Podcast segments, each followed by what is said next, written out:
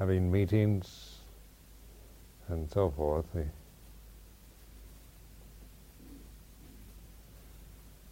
So, but the retreat really is a never-ending one if you if you really understand Dhamma, because you you're always bringing your attention to the way things are. So the way it is this time is the kind of conditions of saying back to retreat. Sounds like military command, doesn't it? and that this, uh, this gives us a suggestion to go back to silence and reflection, to the breath, to the sound of silence, the nada, uh, be aware of the feeling, the sensitivity, the way things are.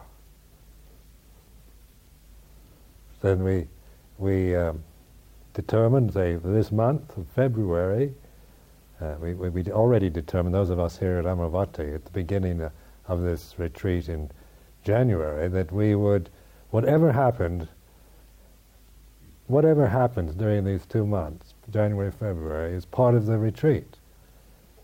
Well, how peaceful, tranquil, harmonious, how disruptive, how fraught with disturbance and so forth, that it's all, it's all, we've accepted the whole lot, the, all the possibility, the whole potential for experience at the very beginning. So that we're not going to feel angry or annoyed by anything that happens. If it doesn't exactly suit what we want, we can we see it as Dhamma rather than that which is interfering with our practice.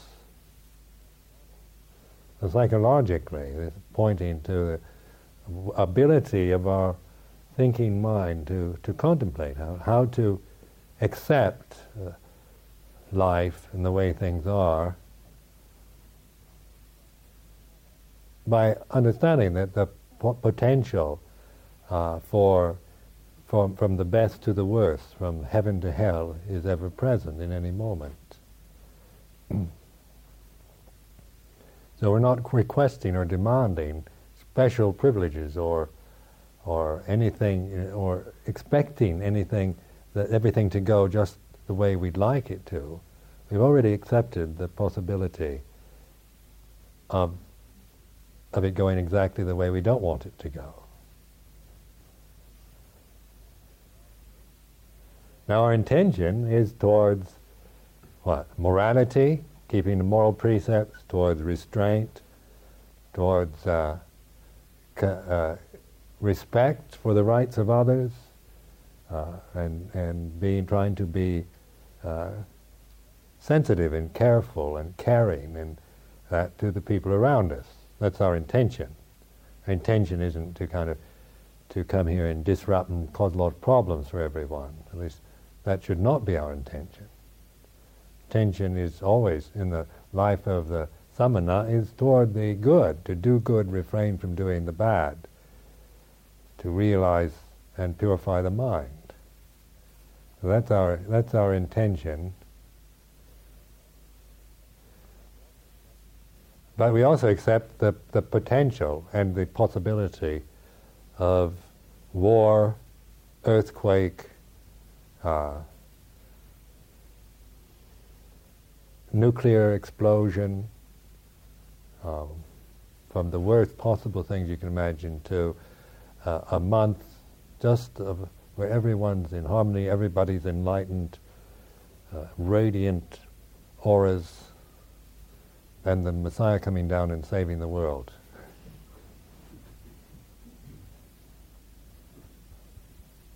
But we know that life will be just the way it is, usually neither, neither nuclear explosion nor the Messiah.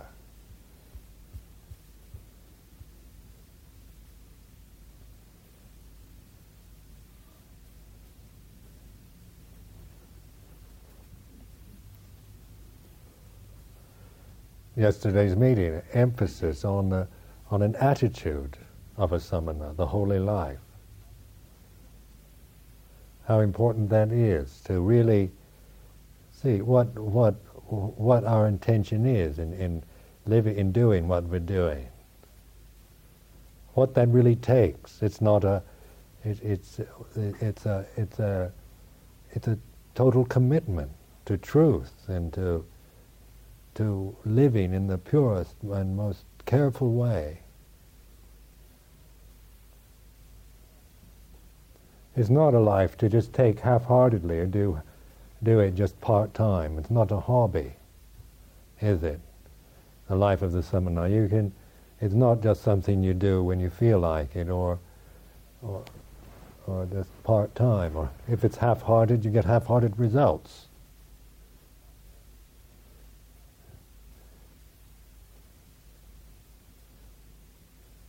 The, the, the pointing and the the, the concern for the attitude is important.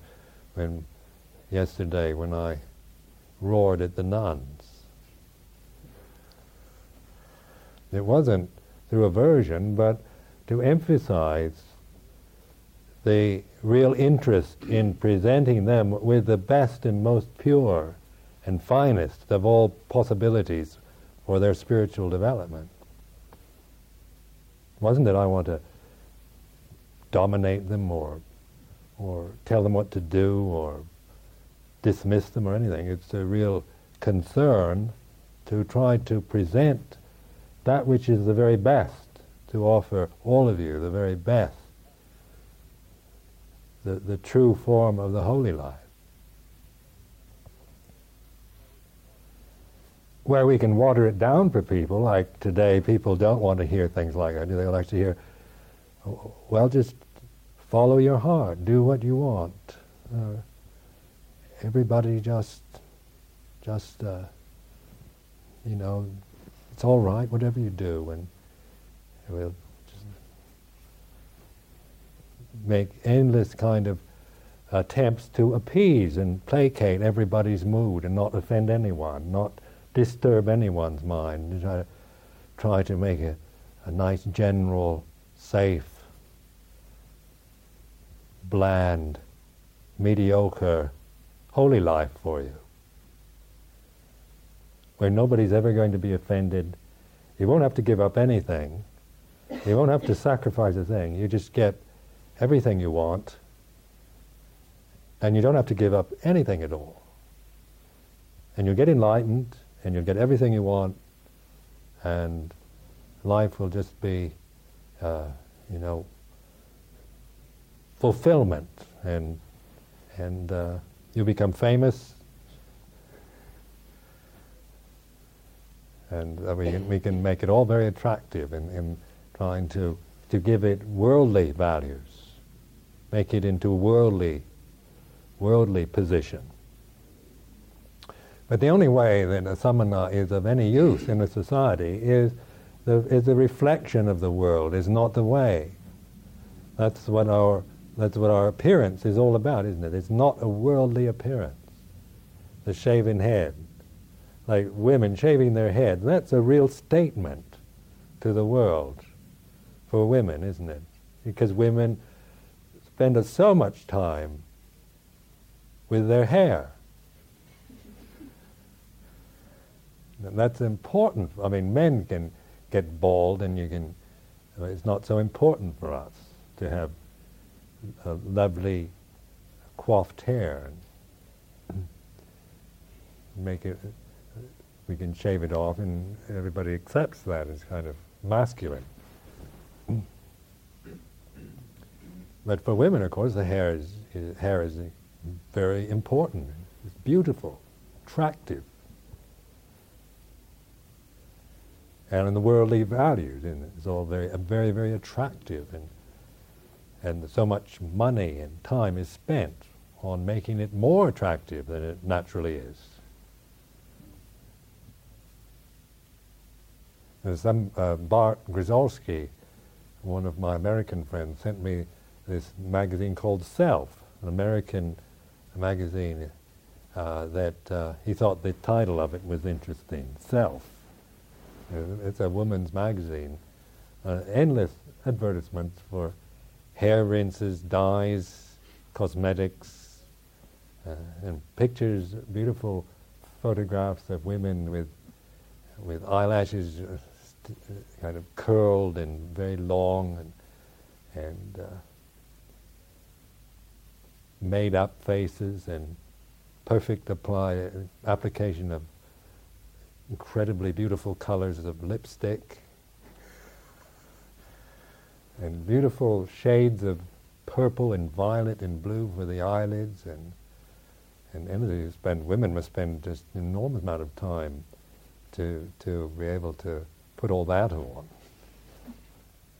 What for? What is it about? It it it makes it's a worldly worldly thing, isn't it? To make oneself look very attractive and glamorous and beautiful. So the shaven head is a statement that, the, that this is no longer what you represent or what you are inclining to. The shaven head is, is stating that this is, this is not what you are uh, doing anymore. So it is a bit of a shock to people because some people very, feel very upset, especially with shaven headed women because it's not expected, it's not, it's not a value yet in our society, in European society. It represents something almost threatening and difficult to cope with. Because the European society wants women to, to be glamorous, alluring, rather than rejecting that, no longer going along with that. So that our appearance is very much a statement to the world that, that our values are no longer worldly ones, but toward truth and, and toward the immortal, toward the freedom and liberation from delusion.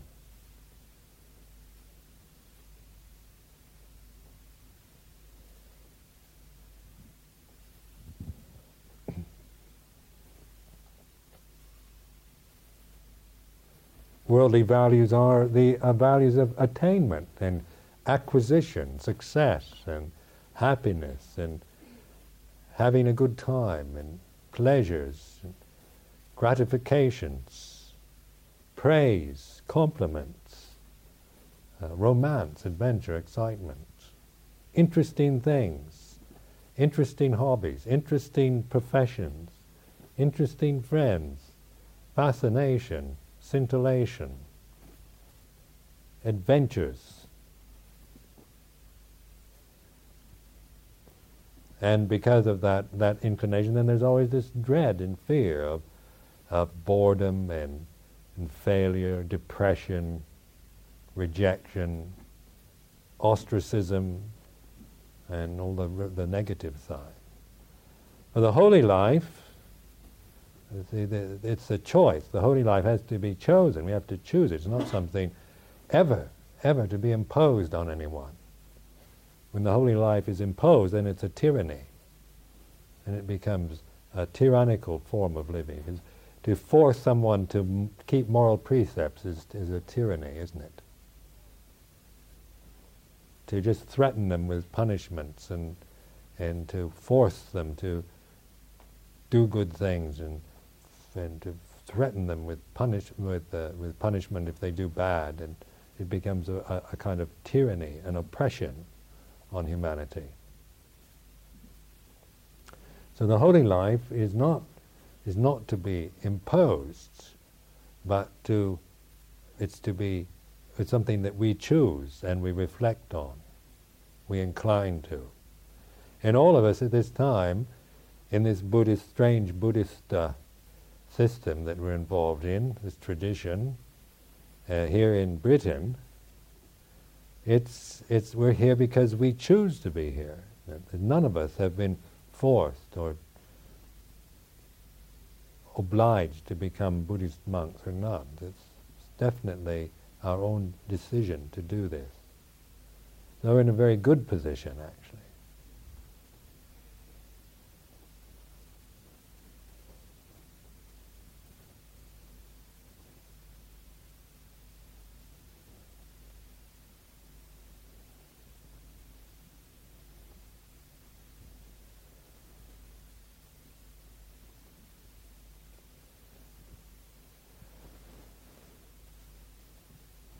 So the values that we have are values that, that are conducive towards mindfulness, towards doing good and refraining from doing bad, towards purity.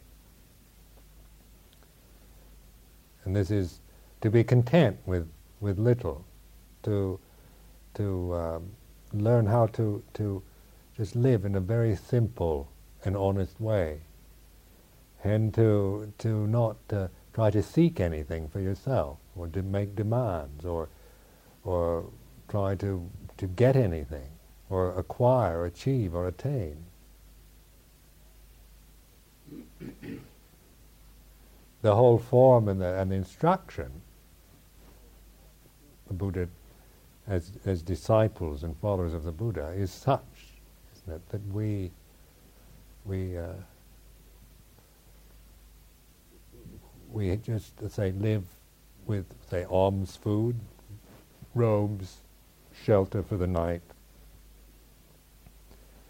medicine for illness.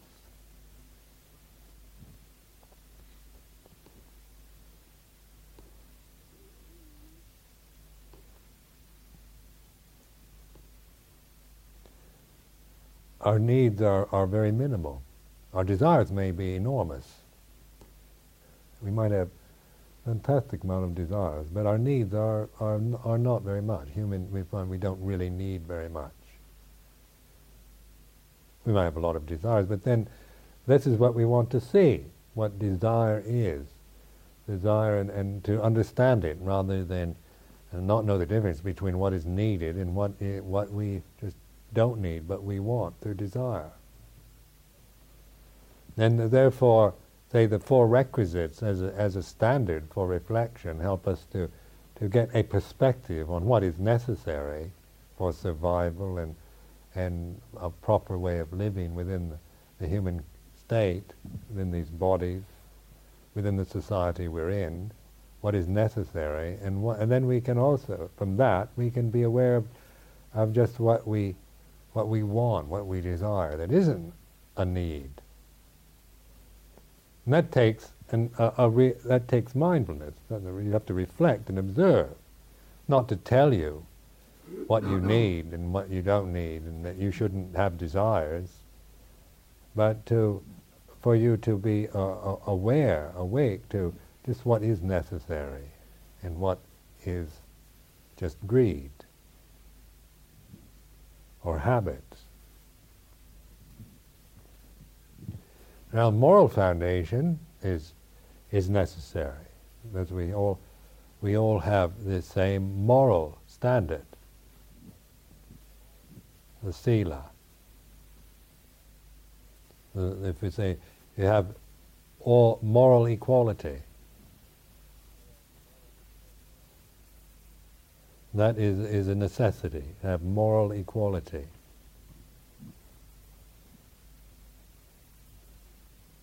Uh, the refuge, we all take refuge in the Buddha Dhamma Sangha, and we all have the same moral standard.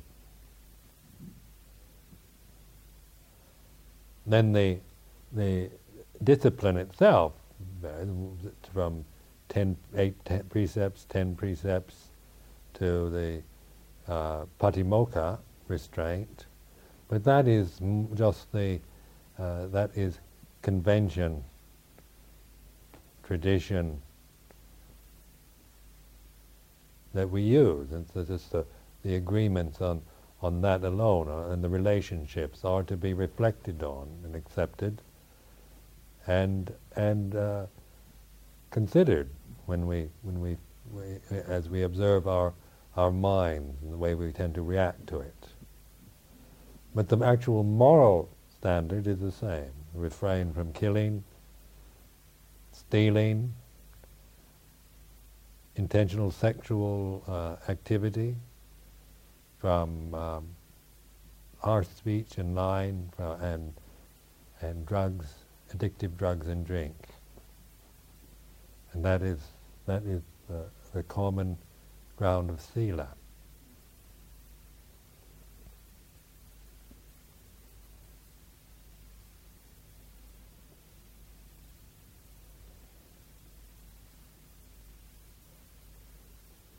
Now, in the worldly values, there's a lot of envy and competition.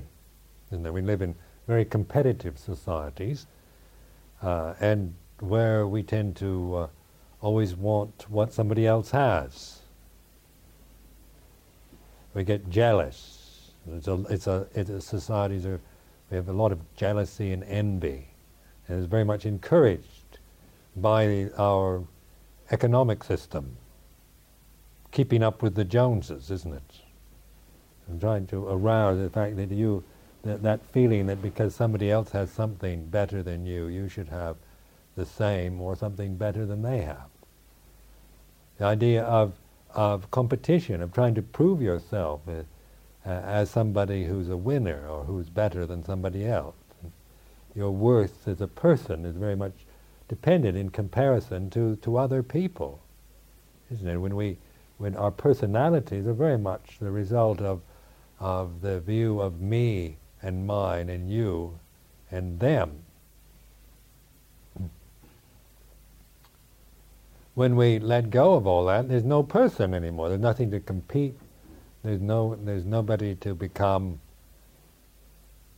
But when the world begins, then, of course, there's this endless thing. There's this division of you and me, and and I'm superior or inferior or the same as, or you're you're you're better than I am, or you're worse, or you should be, or you shouldn't be, or I should be, I shouldn't be.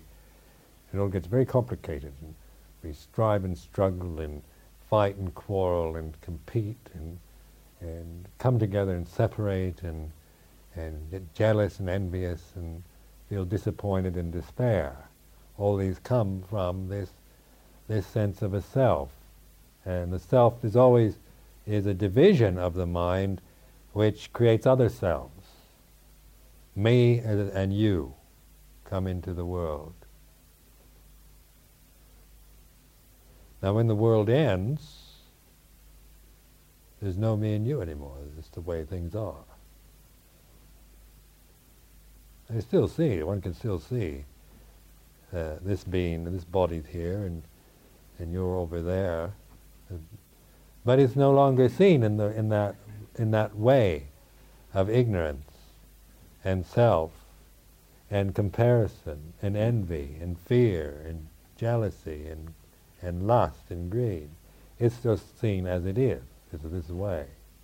Sensory consciousness is like this sensory realm is this way.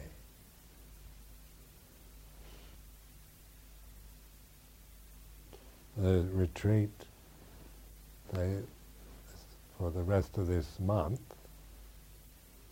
to to uh, resolve to make a resolution to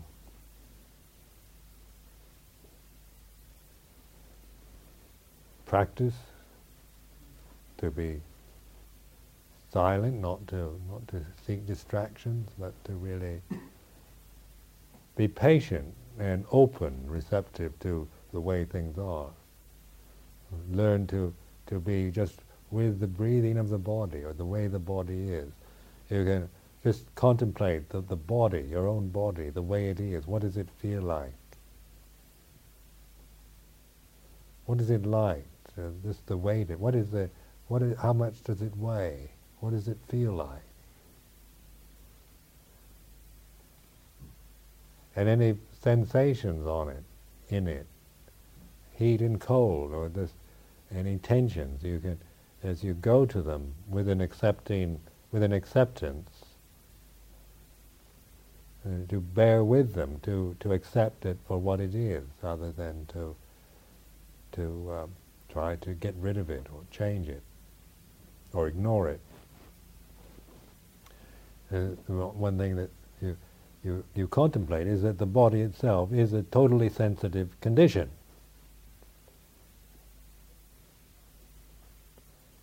Every cell in it, everything about it is sensitive. It's a sensory body. It's sensitive. And because of that, it's going to feel, it has this, the, the pleasure pain and neutral conditions, the Vedana. whatever you see, hear, smell, taste, touch, think, has the, this pleasure, attractiveness, unattractiveness, the neutral.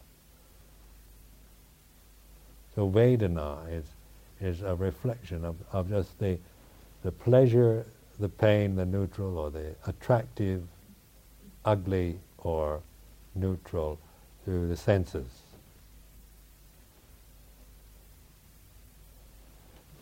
The, the mindfulness then is, is no longer just reacting to the, to the pleasure, pain, or uh, of, the, of the sense experience of the Vedana, but noticing it. Mindfulness is paying attention to the way it is. What is it? Let me look at the shrine with all those beautiful flower arrangements. To contemplate that through the eye, that's attractive, isn't it? Mm. It attracts. It's it's pleasing. One likes to to look at it. It draws your attention to the f- the beautiful colors of the flowers and the forms, the attractive and the beautiful, the pleasurable. Mm. If you start thinking, oh, I'll feel lust. I'll see something attractive like that. I'll want to. I shouldn't. I shouldn't uh, look at anything beautiful because I might try to possess it or feel greed or lust for it. And you can see a reaction or fear or an indulgence of just trying to distract yourself with beautiful things because they're attractive. You can absorb into them quickly, and you just go from one attractive, pleasurable. Uh, Vedana condition to another, just to be because they're, they're they distract you. We're contemplating just like flowers. I used to contemplate. No, now flowers are truly beautiful. If they're their colors, when they're, when they're fresh like this, they have beautiful colors and shapes. Their forms are beautiful. Color is beautiful. They're truly beautiful. But yet the heedless and restless human being just glances and goes, is attracted. but how long can you sit there and just look at a flower, the most beautiful flower, without feeling restless and bored? So even beauty is boring, isn't it? if you're a heedless person caught in the force of habit and desire, then even the most beautiful things, are just distractions because if you if you if you if you concentrate on them, you try to stay with with them, uh, you get bored. How long can you sit there and just look at the flowers without getting bored with them?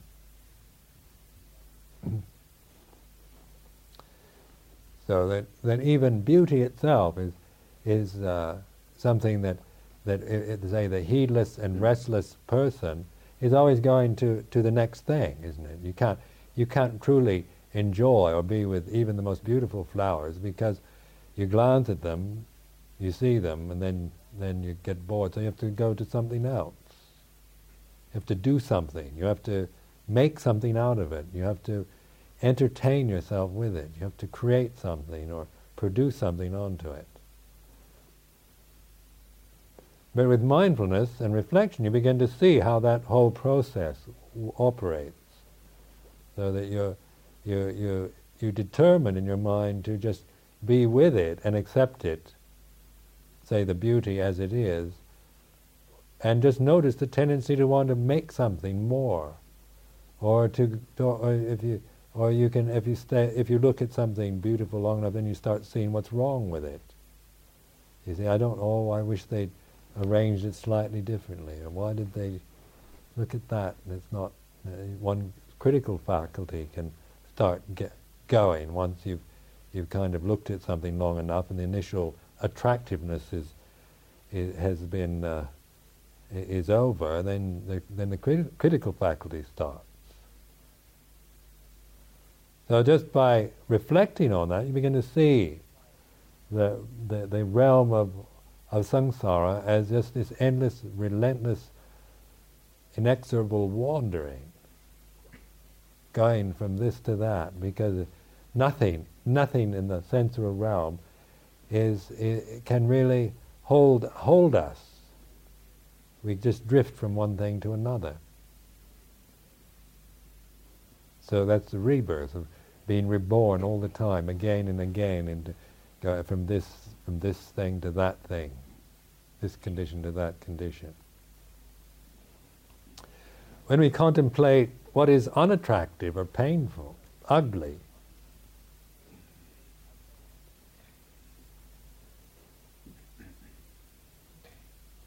like physical pain, or, or what is, uh, say, the flowers when they're all kind of uh, wilted or, or rotting. I remember one time at Chithurst we had some flowers that had been there for a long time, they were beginning to rot. The stems in the vase were beginning to stink. And I remember thinking, you know, the, these, these flowers, beautiful flowers, once beautiful flowers, they stink.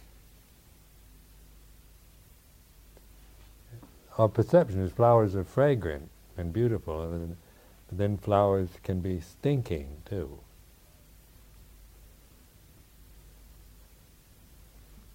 A lily that festers.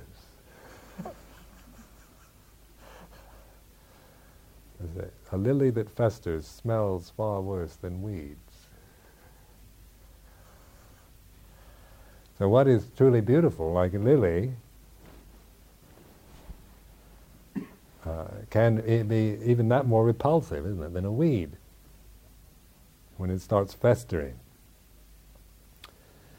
And of course, a festering lily is uh, ugly or repulsive, and we just get it out of here.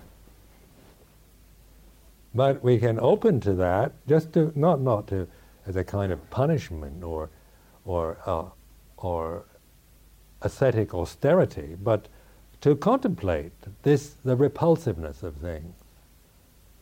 To what what is what is what is ugliness and repulsiveness? You're contemplating it. You have to open to it and accept it exactly as it is. Not make anything on about it, not not exaggerate it or dismiss it or or exalt it or anything whatsoever, but just begin to be with it with what is repulsive or ugly as it is, accepting the ugliness, the pain, the repulsiveness for exactly as it is. Now that takes patience, doesn't it? We have to be patient because the general, the, the, the tendency is as soon as it gets ugly, painful, repulsive to get rid of it. Just as the, to when it's beautiful and attractive to, to go and go to it. So the restlessness of the human realm, of this sensory realm, is, is uh, this uh, of having these very sensitive formations that are continuously reacting to the pleasure and pain, the beauty and the ugliness of the sensory experience. And so the way out of suffering from it is not by refusing to see or smell or taste or touch or think or feel, or, but by totally opening, opening up to everything and understanding it for what it is. That is what we call transcendence. Doesn't mean you, you, you fly up on the ceiling or, or go up into the clouds. It means that you no longer caught in the heedless reactions to the beautiful and the ugly, the pleasurable and the painful. You're now willing to accept the whole of it for what it is and not, not demand that it be otherwise or be caught in endless uh, kind of d- d- distractions and absorptions. Then neutrality. This is where we, we, we, we don't notice neutrality. Say the truly kind of nutty, heedless human being is an extremist. Even, even say ordinary, what we call the real world in ordinary society, people tend to, to really only be awake and alert during extreme things. It's like waiting for the bus. They're not really conscious anymore, they're just kind of idling away. And with and and if anything, like somebody starts a fight at the bus stop, then they're with it.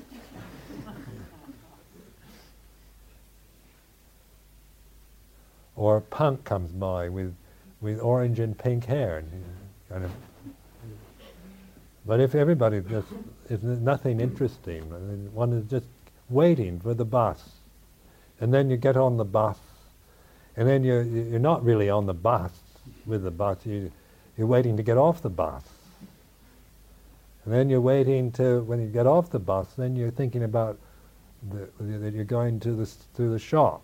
And then you're in the shop, you're thinking about what you've got to get, and then how are you going to get home. And, and it's always on to the next, the next thing, isn't it? The restless, wandering mind.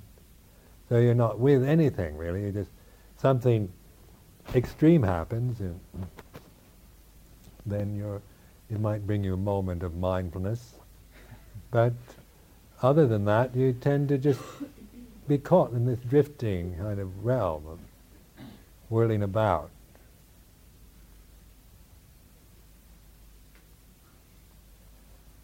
So we go to restaurants, then to, to film shows where they can get shocked, horrified,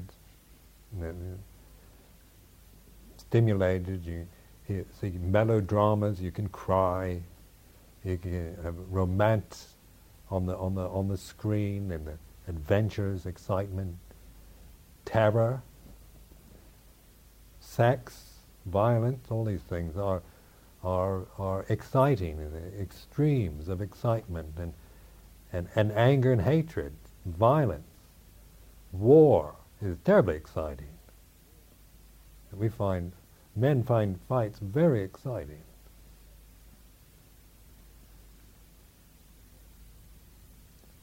You feel, a, you can really feel alive. And I used to, I've not been a particularly kind of fighter in my life, but I remember in the Navy, one time we were, were having a five-day R&R, rest and recreation in Kobe, Japan ship pulled into Kobe, and, and uh, I was a medic on the ship, you see, so I was the first one off the ship for some reason. Uh, the first day, the first one off the ship, and I was, and I was really interested in Japan. I was, I always wanted to go to Japan, and uh, I'd studied uh, Asian uh, studies in the university, and mm. I, I had, wasn't thinking of, ex- of exactly doing the, the things that most of the crew on a ship was thinking of. but you see, the brothels in Kobe had made an arrangement for that the, all the taxis were parked down on the dock. And so everyone that came off the ship got into one of these taxis, they'd take you to a brothel. So I ended up in a brothel.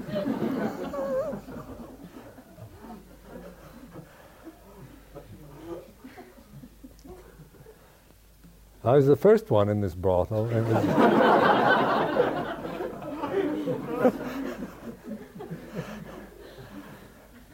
and they, they, uh, and and it was a kind of, uh, they had the a bar and uh, a dance floor, and well, there's a kind of nightclub brothel combination, mm.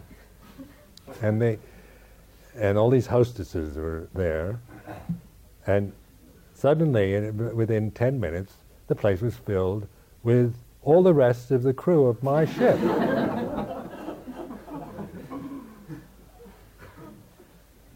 and, and they all started drinking. I thought, said, I'm getting out of here.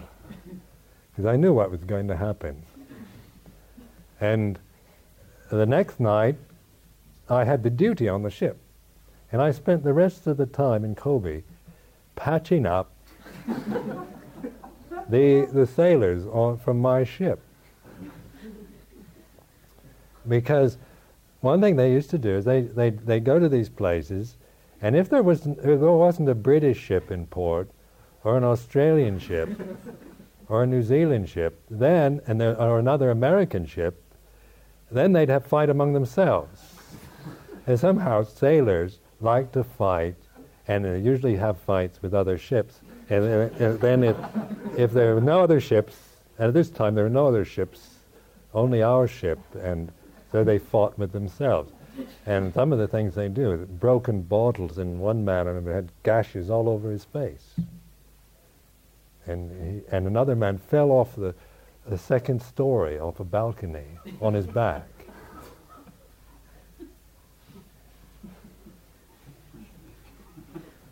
I think, why do people do that? That's a really,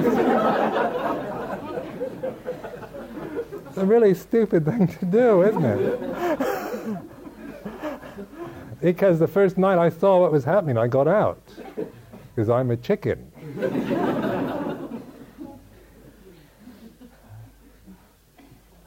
I knew that was going to happen, so I got away. I don't want to have a bottle, broken bottle smashed into my face. But I noticed that a lot of these people really enjoyed that, and, and it's, it's exciting, isn't it? It's exciting, and all that, all that whole scene of a brothel, drink, and violence is a, is a realm of, of excitement.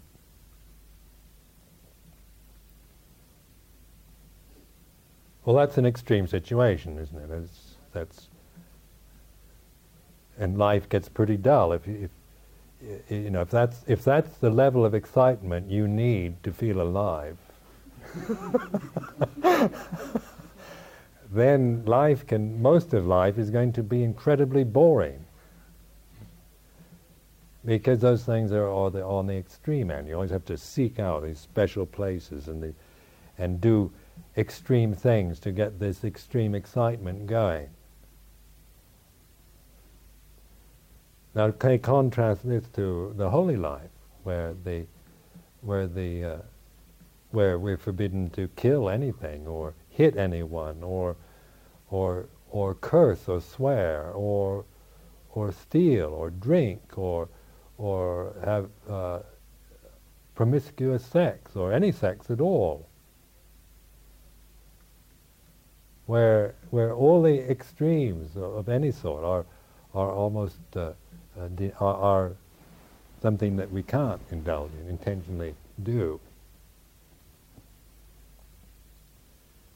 Then we live a life of just watching the breath, the sound of silence, the way things are, the, the monotonous, the monotone chanting, the the, uh, the, the Vinaya discipline and the, and the one meal practice and, and all of that is, is going toward the neutral, toward the most ordinariness, to the way things are, as it generally is all the time.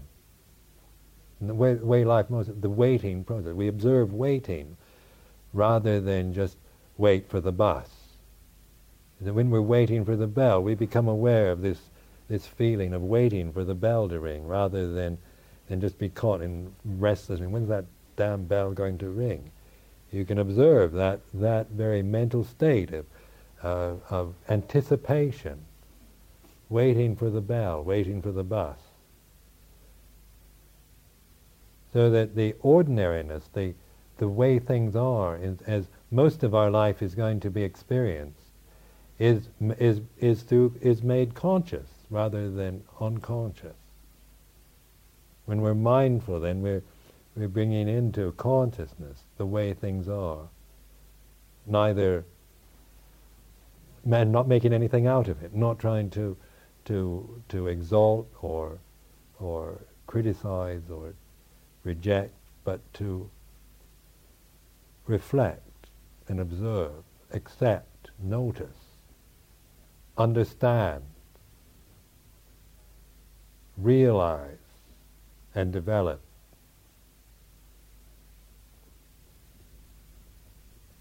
Now, bringing one's attention, then paying attention or looking at the ordinary, like the breathing, inhalation, exhalation, to to really start contemplating what is Vedana, what is attractive, unattractive, just as we we are sitting here as it is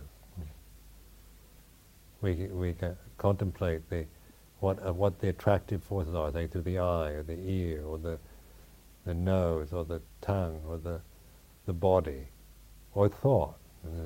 We can create images in our minds that are very attractive and exciting, interesting. Or we can create ones that are very repulsive. We don't tend to create kind of boring ones, do we? We just we, we, we tend to get caught in boring mental states, but we try to get out of them, get rid of them. This is where even your boring thoughts and, and boring old habits and uh, bad habits or just foolish things or trivialities or silliness and, and uh, mediocrity is to be seen for what it is, accepted as, as what, for what it is. So when you're sitting here and you get bored or you have foolish thoughts or just silliness, uh, same old boring, silly thoughts going through your mind or whatever, rather than, than reacting with aversion and suppression, you begin to just notice it. This is, this is the way it is. This is, this is, it's like this. It's impermanent and it's it's uh, it's not you can it has no it's not self. It's just what it is in the moment. And this way you you you begin to let go of of ha- habitual behavior and abide in in the uh, awakened mind, the knowing, the alertness, wisdom. And this is the the way out of suffering, transcendence of the world.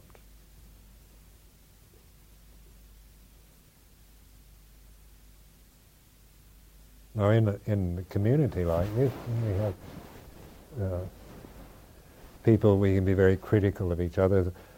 Talking to somebody today, saying they think he, this man thought that I was teaching that that's the way it It's is a kind of justification for sloppy, heedless, and stupid behavior.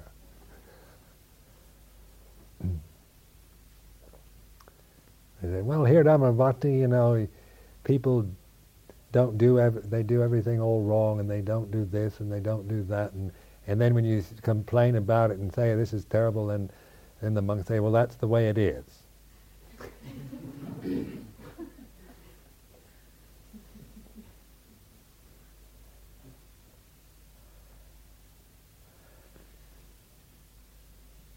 And that is uh, that that particular uh, view is uh, what I'm saying. I'm not saying th- this is the way it is, as saying that it should be this way, or that I like it this way.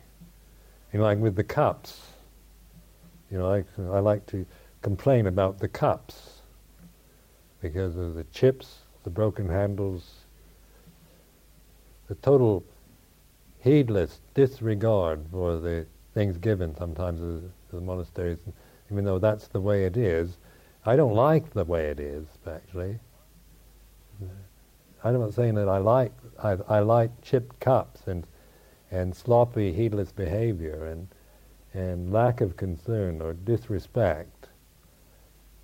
But when that is present, then I'm willing to accept that as it is, not not hate or resent or, or condemn.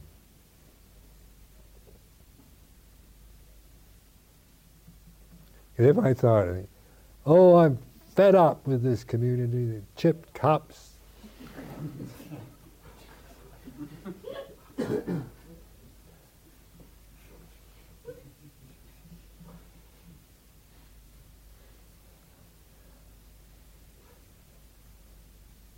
Then I'm suffering, aren't I? Pretty miserable, and I start feeling resentment over carrying this around my mind. Every time I see a, uh, an anagarika, I think, chip, he's probably chipped a cup.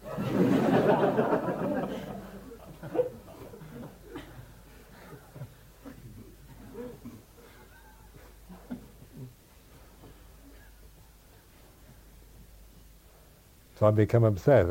Everybody is a cup chipper.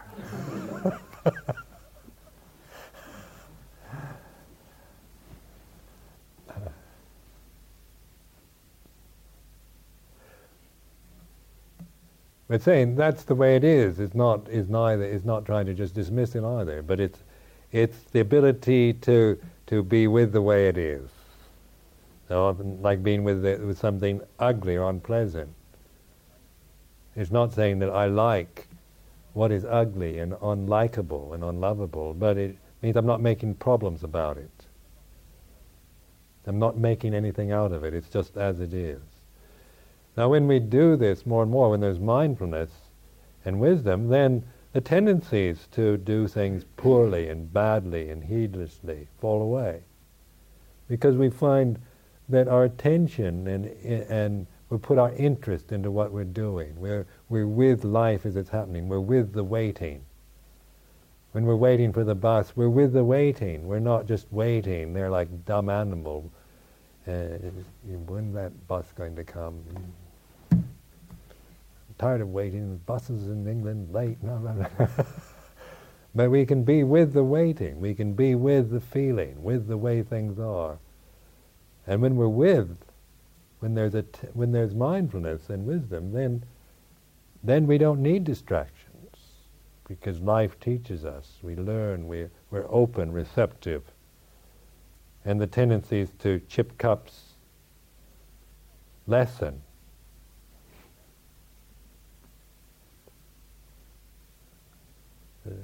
Now, if I if I start uh, say, talking about you know uh, making a big thing about chipping the cups,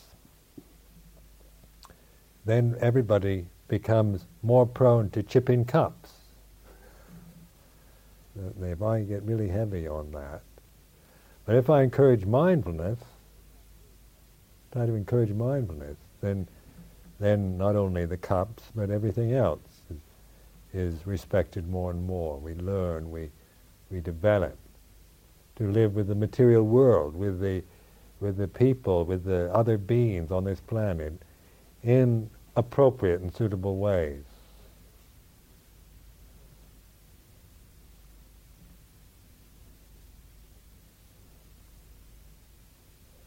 Now, if I become very refined and specialized, then I only would choose to live with people that don't ever chip cups.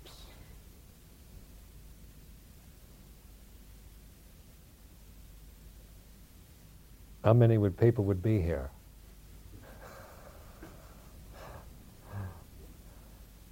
if I decide anybody that's ever chipped a cup has to leave, probably wouldn't be many left. I'd have to sit here all alone. Oh, I've chipped cups myself, actually.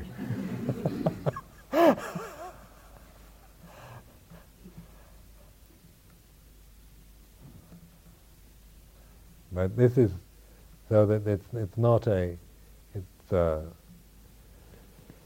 not to try to to to reject and, and only attach to the, to the most kind of special and highly developed and evolved beings, but to give the opportunity for even the most heedless and and uh, foolish beings the opportunity to develop the path. That we're not trying to, to just have a kind of elitist group of very special, very refined, highly intelligent, very skilled people here, but we, we open the doors wide to allow for anyone who's willing to live within the limits and structure of monastici- Buddhist monasticism the opportunity to develop and realize the path. And there might be uh, have all kinds of unpleasant habits and and so forth. We're we're not we're not uh, if if they're willing and sincere to live within the restraint, then then they can live here. We're willing. We're we're we're glad to have them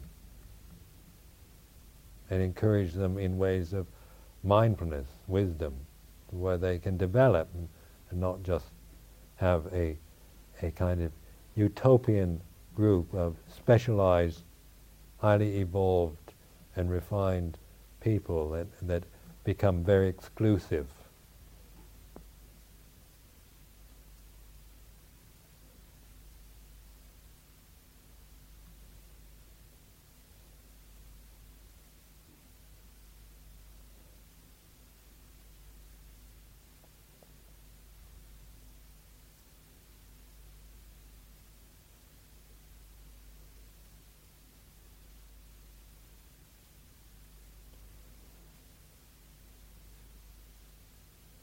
So this retreat, they, the next, when is it? The Theras will, how many days will you be here? Monday, Till Monday. And this is Thursday. Thursday.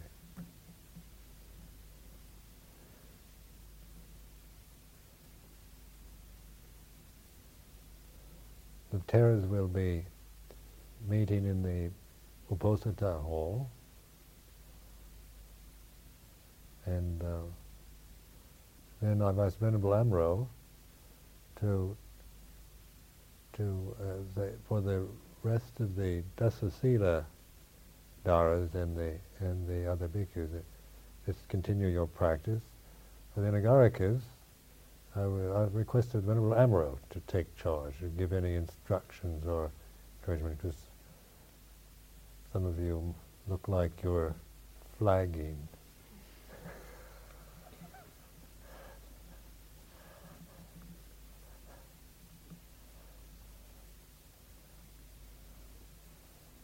Try to give you an injection, adrenaline injection, some kind of encouragement for the, for the dragging anagarikas, anagarikas.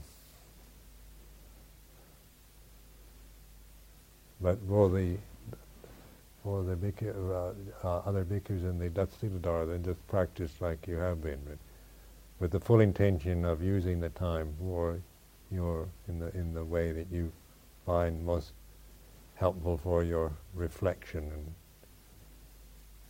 development.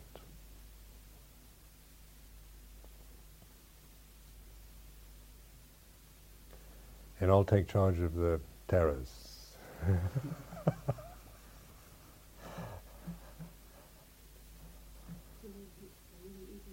yes. Yes. We'll all meet together for that.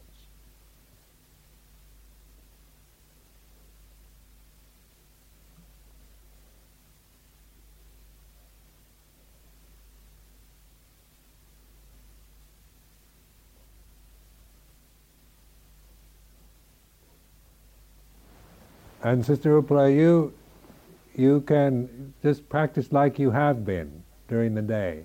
Yes, thank you very much, Ben. Yeah. It will be the best way. Thank you. Right.